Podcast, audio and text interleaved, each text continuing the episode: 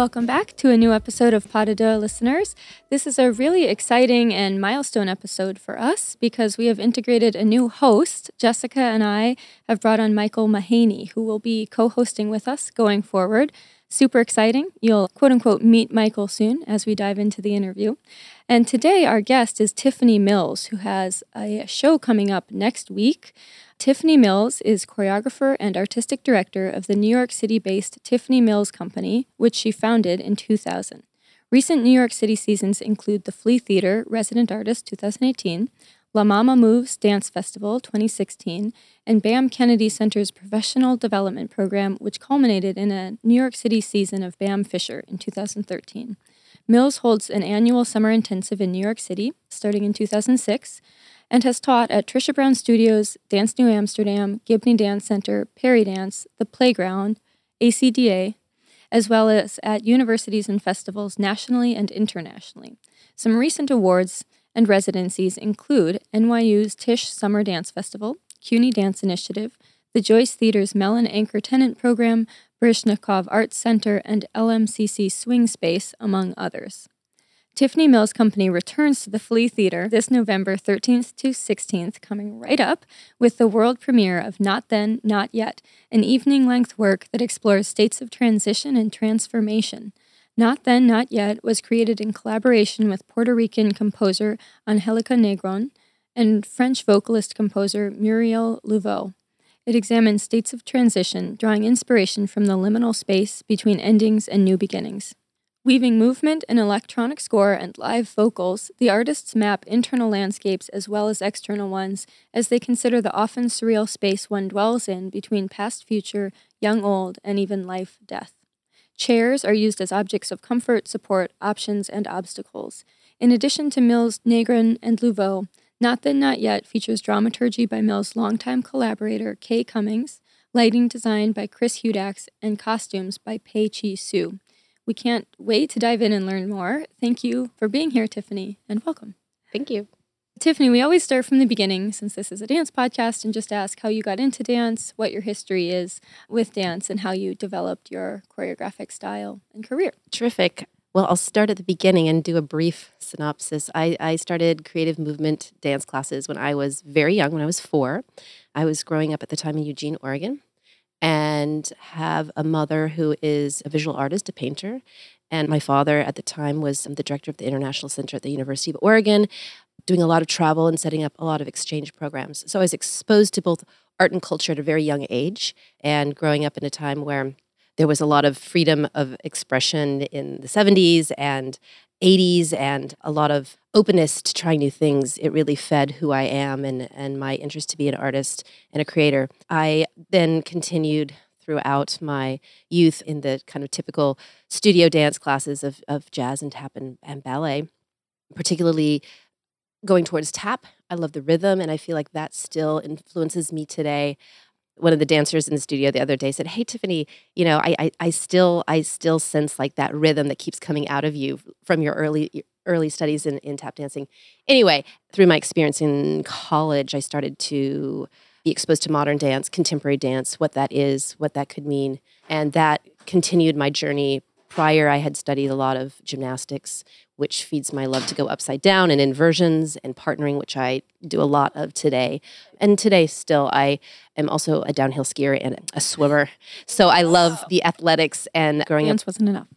dance wasn't enough. So growing up with an older brother who also was very much in love with athletics, I think that all of those things um, and the rush and momentum that goes in all of those sports fed my my kind of passion and aesthetic today, which includes a lot of of those elements of weight and momentum and speed. And like I mentioned, the sort of gymnastics fed the upside down and the love to be disoriented actually by not knowing what's up and down and front and back. so um, all of those things fed who I am and what I'm interested in. And then I majored in dance at the University of Oregon as an undergraduate at the Honors College there, and then went on to Ohio State University to receive my MFA in choreography. And then I moved to New York. So that's my quick pathway. And out of curiosity, something I always love to ask how did you actually from there manage to build a career as a choreographer? Because that is not an easy thing to do, you know, to actually make that happen. Yeah, sustainability and and making it happen. Well, you know, in my younger years, I didn't really understand how dance could be a career. So when I started my undergraduate life at the University of Oregon, I was a journalism major because I also love writing, and that's actually helped me a lot as a choreographer, writing tons of grants and everything else that goes with sort of the marketing of a company. But I learned through the dance department and starting to study contemporary dance and modern dance that there are options for a career as a teacher, as a choreographer, that there are many pathways as you know a historian or a dance scientist so i started to understand that there was actually career pathways possible as a dance notator etc and so that's when i switched from being a journalism major to being a dance major because it was my passion to move but i didn't understand how i could put that together in like a longer trajectory for my life i knew i needed to go to graduate school to continue to have exposure and more experience because being on the west coast I didn't have as much exposure to all of the companies that are, you know, based here in New York. And certainly there's companies around the country too. But I, I, I felt like I needed more. I needed more before I came to New York. So I kind of did the opposite pathway of a lot of people, which is to get a degree or not, but to come and do a professional life and then and then go back to get a master's degree. But I flipped it because I wanted more training and exposure. So when I was doing my MFA, I was 10 years younger at least than most of the people that were returning professionals in the field going back to get a degree so i flipped that and then and then moved to new york uh, i don't know if i fully answered your question though tell me the rest of your question oh, i guess just putting the pieces together like so you moved to new york and then how do you become a choreographer? Yes, how do you make it yes, work for yes. all of our listeners who are like, how do I do this? exactly. So when I came to New York, I visited first because I thought it would be very healthy to kind of see what I was getting into. and um, my best friend from childhood was going to, uh, getting her PhD in music at University of Columbia. So I literally slept on her floor under her kitchen table.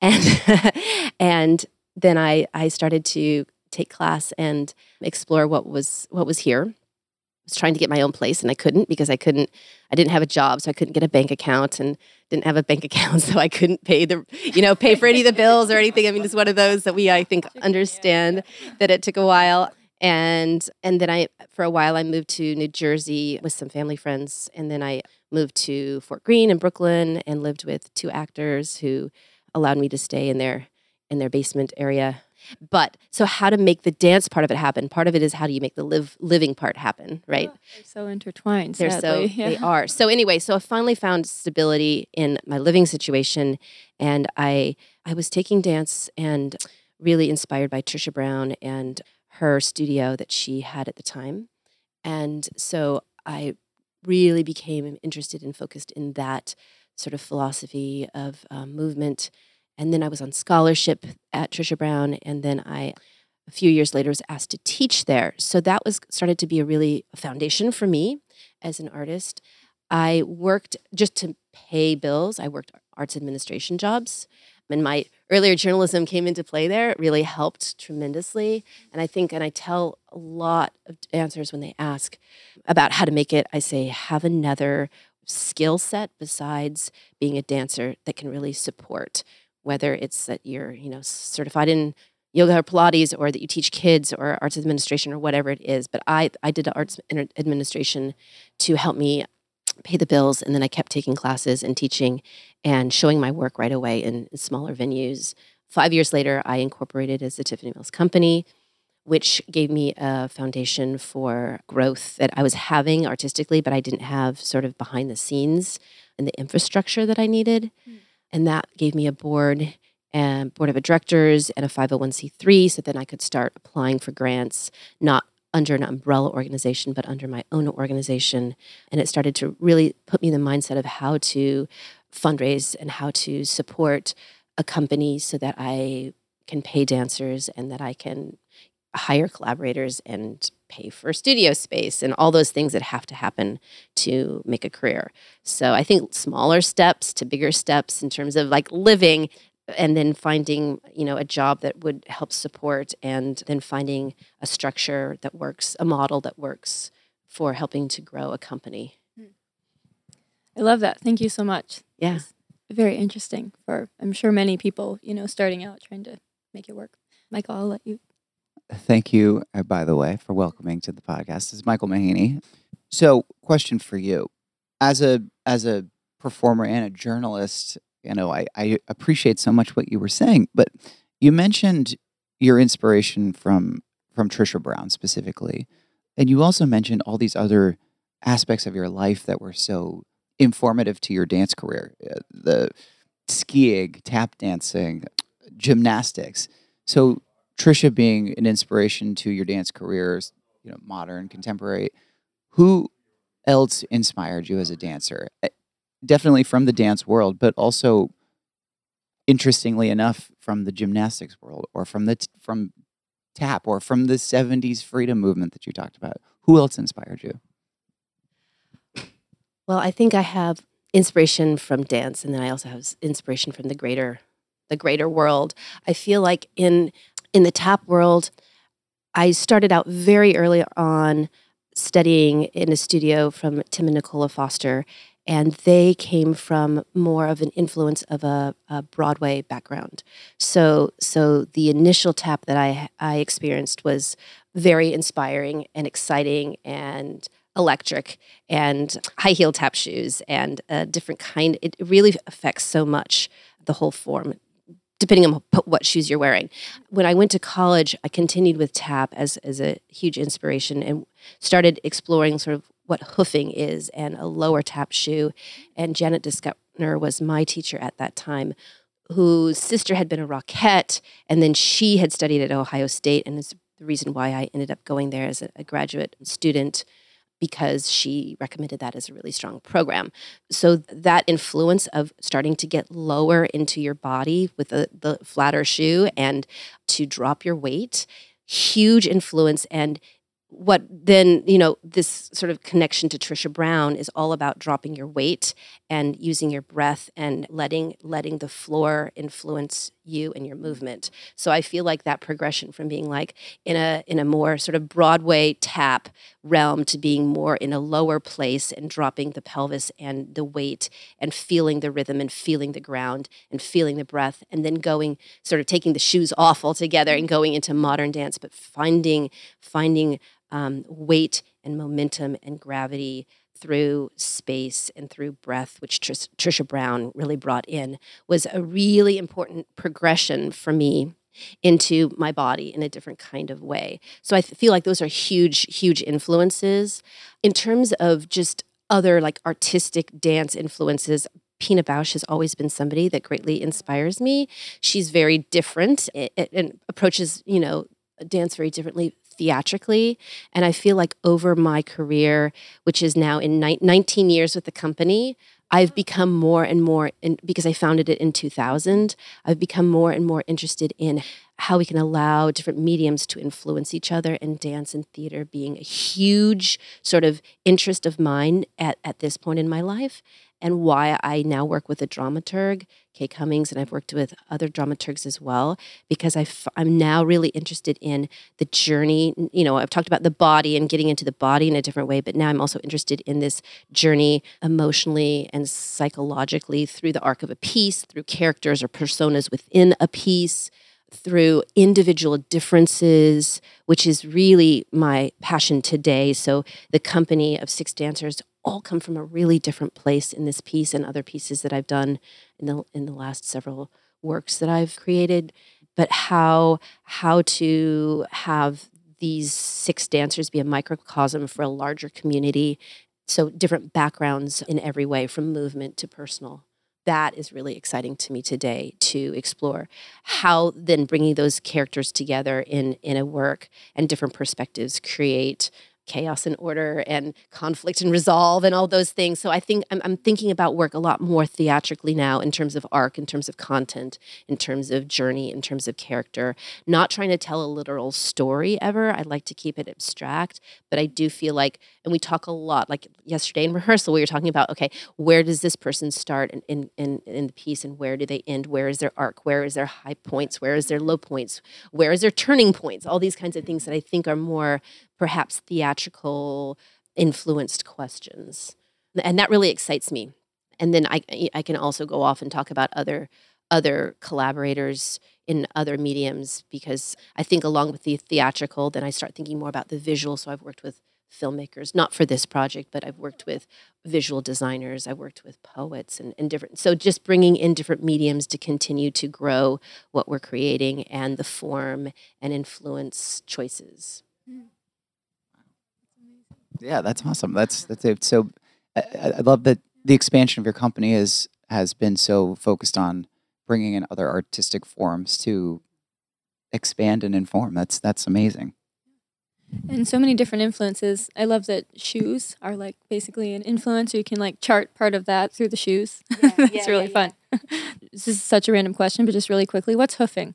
I'm curious. you guys know. Oh, what's hoofing? Well, I don't know if I'm the best person to explain that, and maybe the the term has new meaning as as the form evolves because I have not I have not been in tap or hoofing for quite a while. I would say since Ohio State.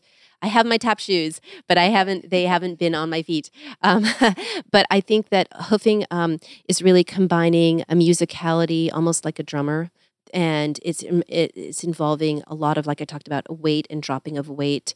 It's uh, involving a ton of improvisation, and I'll make another link here too with tap dancing, and especially as an undergraduate and graduate when I started exploring sort of this hoofing world, there's a lot of learning a base idea and then riffing off of it.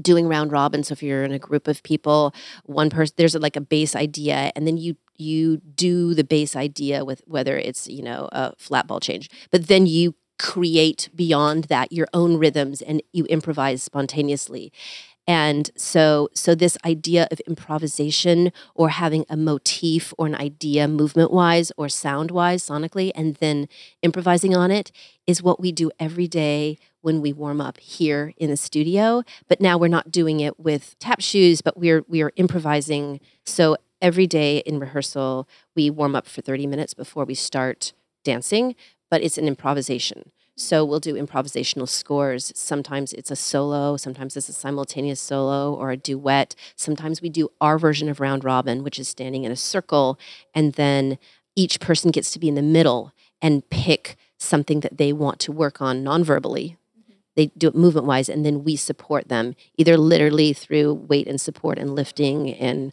all of that, or through rhythm or through space. So we still do a form of round robin, which is something that harks way back to like my tap dancing, but it's it's a different version and it's our version.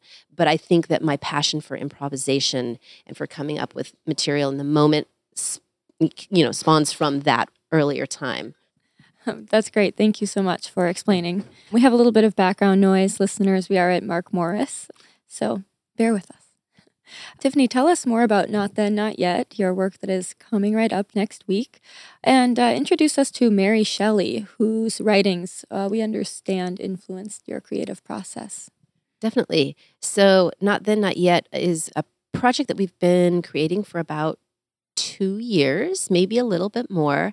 In the studio, we started working on it uh, about a year and a half ago. Okay. But we started working on the ideas and the concept prior to even getting into the studio.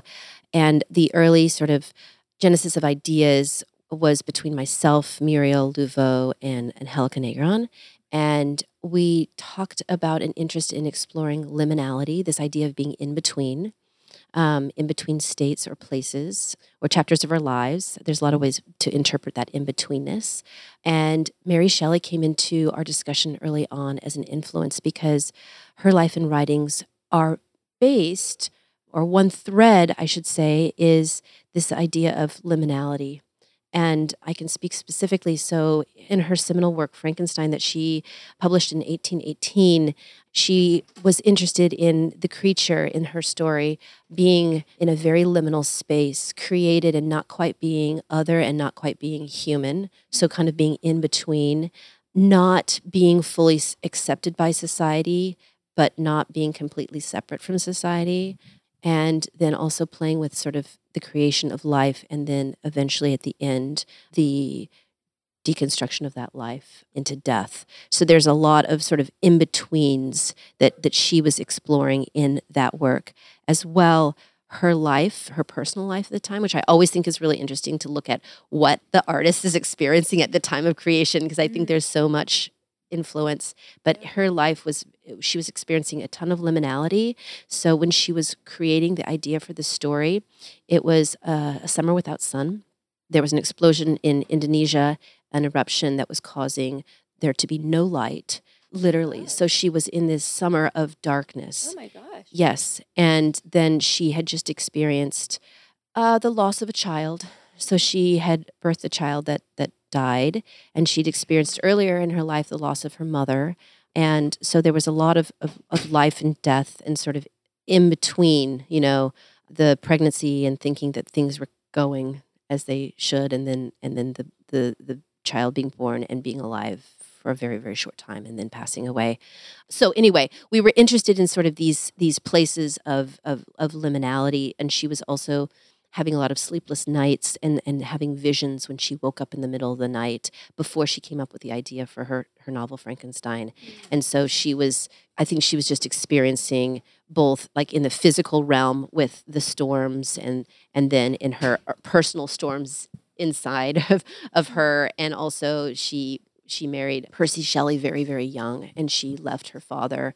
And so there's just a lot of, of, of sort of shifting instability within her personal life. So we talked about all of that as as a p- starting point. This piece not not then not yet is not a retelling of Mary Shelley or her life but I do think it's really important to give context to initial ideas. And then we in the studio started talking about our own personal experiences with liminality and when that happened for people and why. And then we started improvising based on our sort of personal Uh, those personal states and places both in terms of the sound and in terms of the the movement so so we had sort of in our bucket of ideas sort of this s- seminal inspiration from Shelley but then we also had our own lives from that point a year and a half ago until now, it has grown much more into our own lives and our own mm-hmm. experiences. But I think it really set the tone and the mood and some initial ideas with which we then sprung.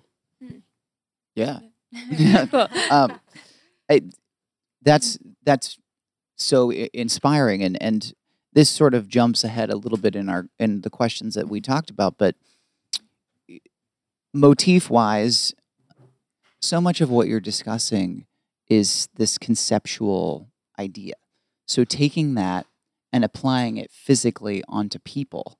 Talk a little bit about how you go about doing that. How you you take this idea of in between liminality and explore that physically on stage with people. I think different dancers uh, chose different pathways in their improvisation. And we, as I mentioned before, we do a lot of improvisation. Mm. So, um, when when w- once we'd had that d- initial discussion, we then started. We had some music that Angelica and Muriel had generated as ideas, and the dancers hadn't heard it. So I just I asked a dancer to go and respond to their own thoughts conceptually and the music that I put forward. You know, we just put on that they had created that they had, had never heard before, and I let the dancers basically let come out what what would from that discussion and from their own bodies and then i started to pick and choose we did many many improvisations and then i, I picked and cho- chose those that i thought had a spark of an interest. So for i'll just give examples then so like how that translates to movement. So for instance one of the dancers nick owens he chose to be on a very specific pathway on a diagonal and there's an exploration for him about being in between standing and on the ground and so this in between literally spatially about and there's a lot uh, he was exploring a lot of tripping and falling constriction. So like he was in a very tight hallway or in a very tight space but trying to get somewhere and then also this trajectory from being standing to being down. So the in-betweenness of that was very interesting to me both physically and emotionally. And so i took that and said let's keep going with that. That's really that's really interesting I'm just going to give a couple examples for the sake of this. Then another woman, Emily Pope, she was exploring this idea between reaching out to somebody and trying to have touch. So it's like no touch to touch, and this space kind of between that, like mm. touch to no touch. And she also has a specific pathway from up to down. I was very interested in in like the space in in these explorations as well. But but for her she was trying to trying to reach either touch or see or get noticed by Muriel who was singing. And so it's that sort of liminal space between being recognized and seen and not being recognized and not being seen. So being visible or invisible or having a responder or somebody respond to you or not. And so that was very interesting to me that interplay between those two worlds and the in betweenness of that. So we took mm-hmm. that and that became a whole solo that we evolved. And after we created these, or they created, you know, and then I helped shape these sections, we also started then talking about what those might mean what that might mean in terms of the constriction and up to down, or for her, the touch to not touch or seen to not seen, or, or started to add in different experiences that we might have had of those to help inform that material. One more example Kenneth Olguin, he created a solo on a chair or an improvisation on a chair. And I feel like he was playing in between masculine and feminine mm. and how it's not binary anyway, but like how the the interplay between in gesture, a lot of gesture between those on that spectrum, mm-hmm. on that spectrum. And so yet another example of sort of these this in between or liminal or when you're when you're being pushed and pulled along yeah along these pathways mm. that's so interesting and thank you for describing your process a little bit too we always ask about process and how your works come together is that a pretty typical process for you with the work to work in that improvisational way, kind of giving your dancers a conversation or having a conversation or giving them a prompt and then seeing what they come up with and going from there? Is it something you do often? Yes. So we are we are big on improvisation from tasks. I think the tasks, and that's what always is really interesting to me. What tasks solicit interesting ideas? So the task you know the task of something liminal and then what you do with that was enough of a prompt to go in a lot of different directions.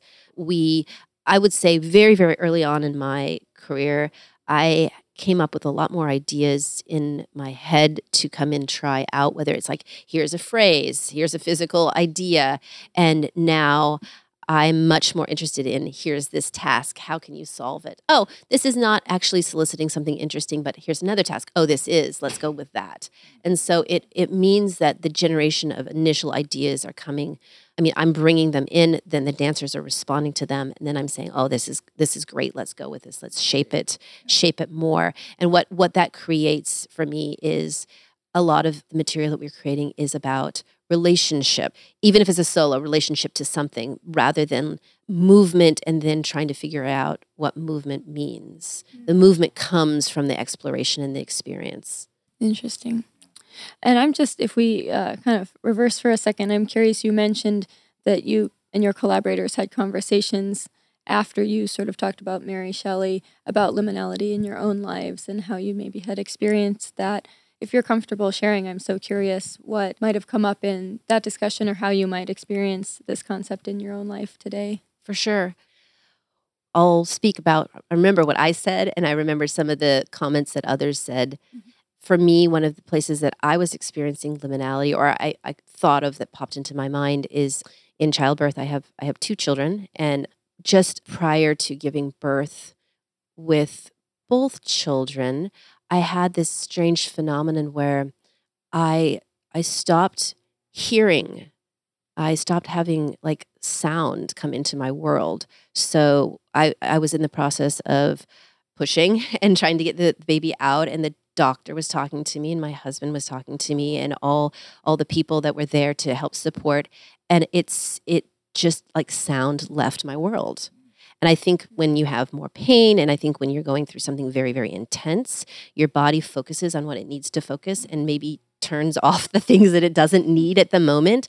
But it was very surreal to me how sound just kind of left my my world. And then Wow. after giving birth, then it like all came back. But it's like I went into this very like very focused place to get my job done. But in the process of that, like other senses just went away. Very surreal.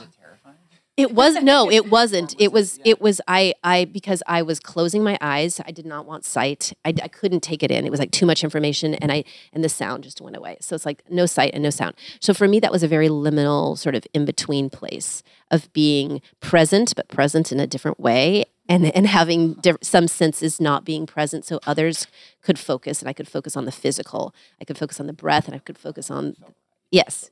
Yes, it felt needed. So so interesting. In terms of other people's responses, I remember one of the other responses in that circle of discussion was feeling liminality when you're in an airplane because you're not yeah, yeah, yeah, yeah. Like you're not quite on the ground and you're not experiencing something in the in your life as you know it and you're also changing depending upon the length of the flight you're changing time zones and sometimes you're going against the clock or with the clock.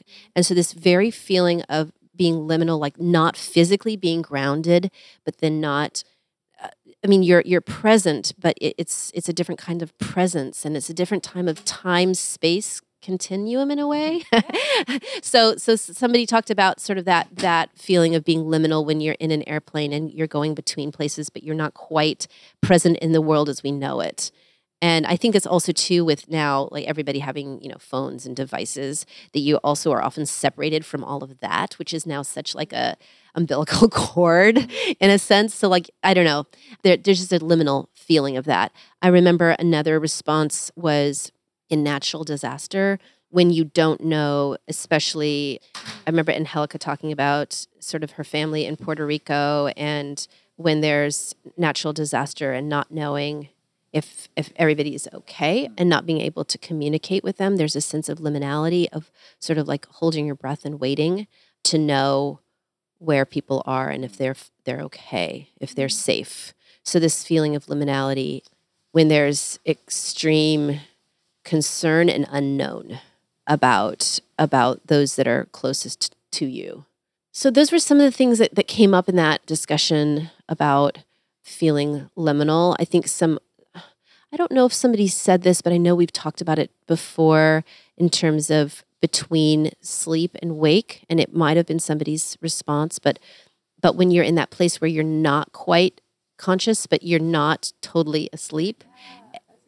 Yeah, yeah, and how that that's very strange because usually in that as you slip into sleep or you slip out of sleep, you still are having some of your dream, but then some of the real world is coming into your awareness as well, whether that's an alarm clock or a cat walking over your head or whatever mm-hmm. whatever it is. So I think that that's also a very liminal kind of in between place. It's really interesting. The more we talked about it, the more places we found and understood that it's part of our daily lives. Yeah, yeah. Well, I, when you mentioned phones and like being on a plane and not being able to be tied to that, the Wi-Fi and everything coming into your life, I actually thought, I, w- I mean, I wonder if our phones and especially social media kind of put us into a, a liminal space, if you will, all the time now. It's sort of, it's sort of fake interaction. It's real interaction, but you're separated from the person. And I just also think just the way behavioral patterns have evolved as a result of texting usually in bad ways, can kind of force a feeling of liminality. Um, so it's just interesting to me that you mentioned that you mentioned that being part of kind of the opposite, like feeling liminal in a plane where you don't have your device. Yeah, no, I agree with you. Devices bring up a lot of issues around our presence or who we're communicating with and what's more important. Is it more important the person that you're sitting next to and having a coffee with or the person that you're texting with that's however many miles away? And it's a different piece, but Blue Room, the piece that we premiered last year at the Flea, that was the one of the main ideas of the whole piece was um, yeah our mobile devices and headphones and and how it brings us in and out of connection and communication and with whom and when and why Yes, it really does. And actually, I had just spoken to another guest, Catherine, whose interview I think will come out after yours, ironically, who we were talking about how dance really brings you back into that physical presence and space and you're forced to be present with the people and the space around you. So there's there's something there too, some kind of connection where I mean thank God for dance that we're still doing this where we leave that that remote world behind for a minute or for however long and really like engage with what's in front of us. I think it's really important. That's one of the reasons why I'm passionate about dance is because it does it does ask us to be ask us to be present and I'm interested also in the audience being as present as possible to think about things, to feel things, to go away thinking about things as as active responders rather than sort of passive viewers. You uh, first of all, as a person who I feel like airplanes are 100% a liminal space for me too. I feel like they mark transitions and chapters in lives for for me personally. It, it this conversation when we were you know researching this this idea of liminal space was this very conceptual idea to me that I found fascinating but wasn't really sure if I completely understood. But having your your what you were just talking about your discussion with your collaborators about how there's so many different versions of experiencing liminality throughout life that happen all the time and how it's so relative to everyone else of course it's an uh, amazing inspiration for a piece and this idea of focusing on the in between also sort of seems to put a focus on the present being very focused on being in the present right not past not future but where else could you be speaking of your collaborators i would love for you to, to, to discuss a little bit about angelica's music and muriel's vocal contributions to the piece. I know we have to wrap up soon, so I want to, but I would love for you to talk a little bit about how they have collaborated with this piece as well. So, in terms of Angelica and Muriel, they each have contributed greatly to this process. Angelica has created an electronic score, and why I was drawn to her as an artist and interested to work with her is because I love that she combines classical instrumentation with found sounds and is, is really interested in different kinds of radical juxtaposition of soundscape and score.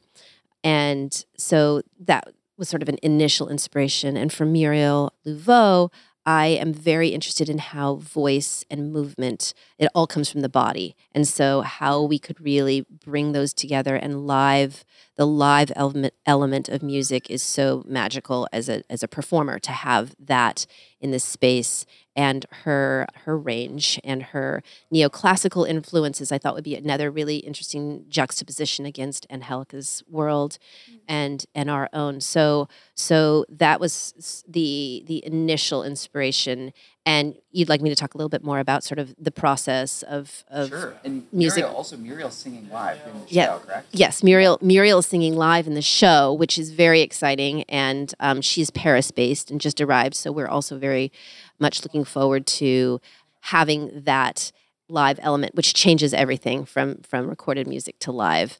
In terms of in terms of the process a little bit about that. We started with some music that they and I talked about that they had generated from our initial early discussions and then we responded to that music and we made some initial improvisations like I talked about that we then culled and, and pulled out some that we wanted to go further with. From that point, I then went back to Muriel and Angelica and said, okay, this is interesting. I'd like to draw this out more, or this is what's interesting music and dance wise. Can we go further with this? Mm-hmm. So that what what I think is so wonderful about collaboration when it works like this is that there's a back and forth. Mm-hmm. So it's not like a mu- music is made and then the dancers and the choreographer figure out how to how to make it work with that, but that they but there's literally a live looping discussion that informs the work and so on.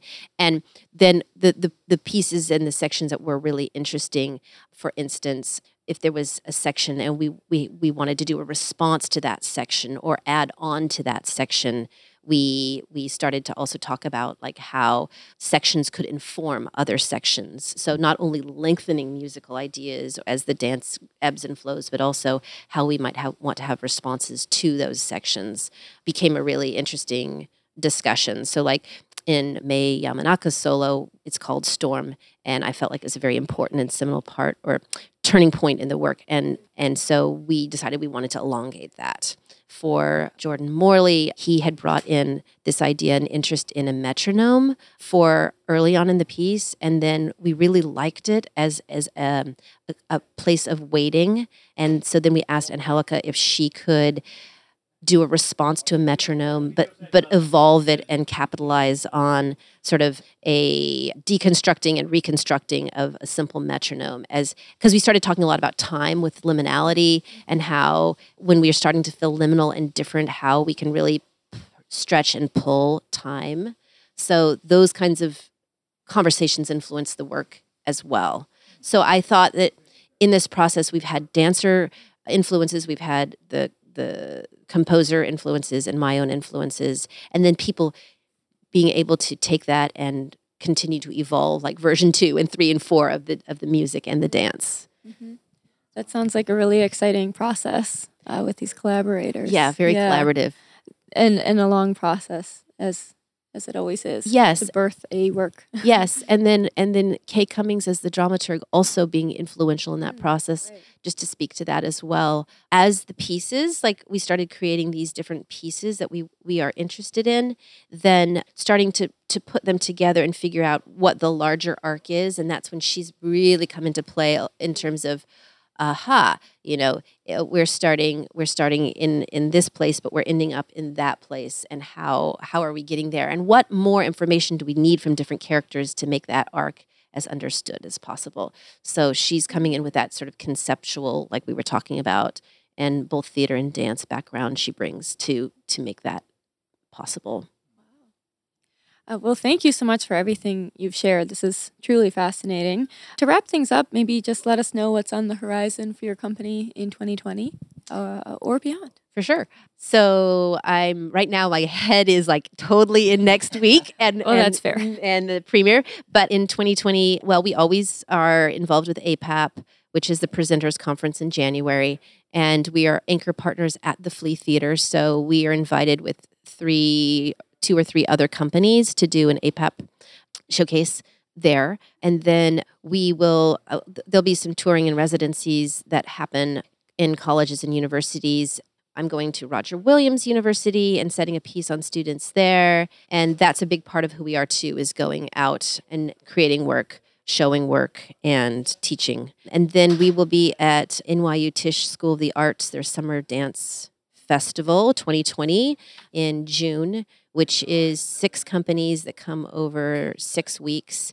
And each company has a week, and we teach Tisch students, and we perform work, and we create work on them. So that will be that will be exciting. This is our second time doing that, and then we also do our annual summer intensive, which is the first week in June, and that's typically at Mark Morris, and it is a week of improvisation and partnering classes so that we can integrate with a community and teach and do what we love basically. Yeah yeah but share it with like a wider wider audience. As well just in terms of on the horizon i teach in the guest artist program at gibney so I, I can also be found there teaching classes. And and then we have touring coming up as well in you know later in 2020 on the west coast we'll be doing a tour out there. So and if listeners are interested in finding out where they can see performances or find out more, do you have any social handles, websites that you want to plug real yes, quick? Yes, for sure. So we have our website, www.tiffanymillscompany.org. And then you can find us also on Facebook under Tiffany Mills and Tiffany Mills Company and Instagram and Twitter. So all of those are great ways to stay in touch with us and what we do. And and next time we'll see you live. Definitely. And thank you again. This has been great. Thank you. Thank you.